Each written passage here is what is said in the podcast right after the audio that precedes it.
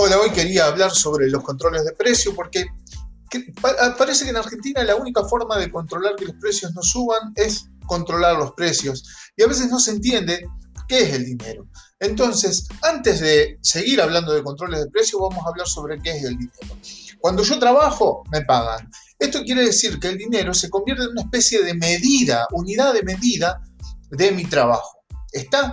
Entonces, ¿qué pasa con las unidades de medida? Si a las unidades de medida yo eh, las acorto, obviamente pareciera que tengo una mesa más grande. Si yo agarro un metro, ¿no?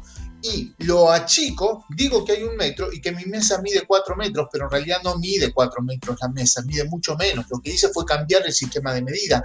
Cuando el dinero se imprime a mansalva y te dan un montón de billetes y que aumentan el sueldo por aumentarlo, lo que están haciendo es eso, simplemente cambiarte la unidad de medida y de alguna manera engañarte. Parece que recibís más dinero, pero en realidad no lo recibís. Por lo tanto, la próxima lo seguiremos haciendo porque ya me pasa el minuto, así que hasta luego.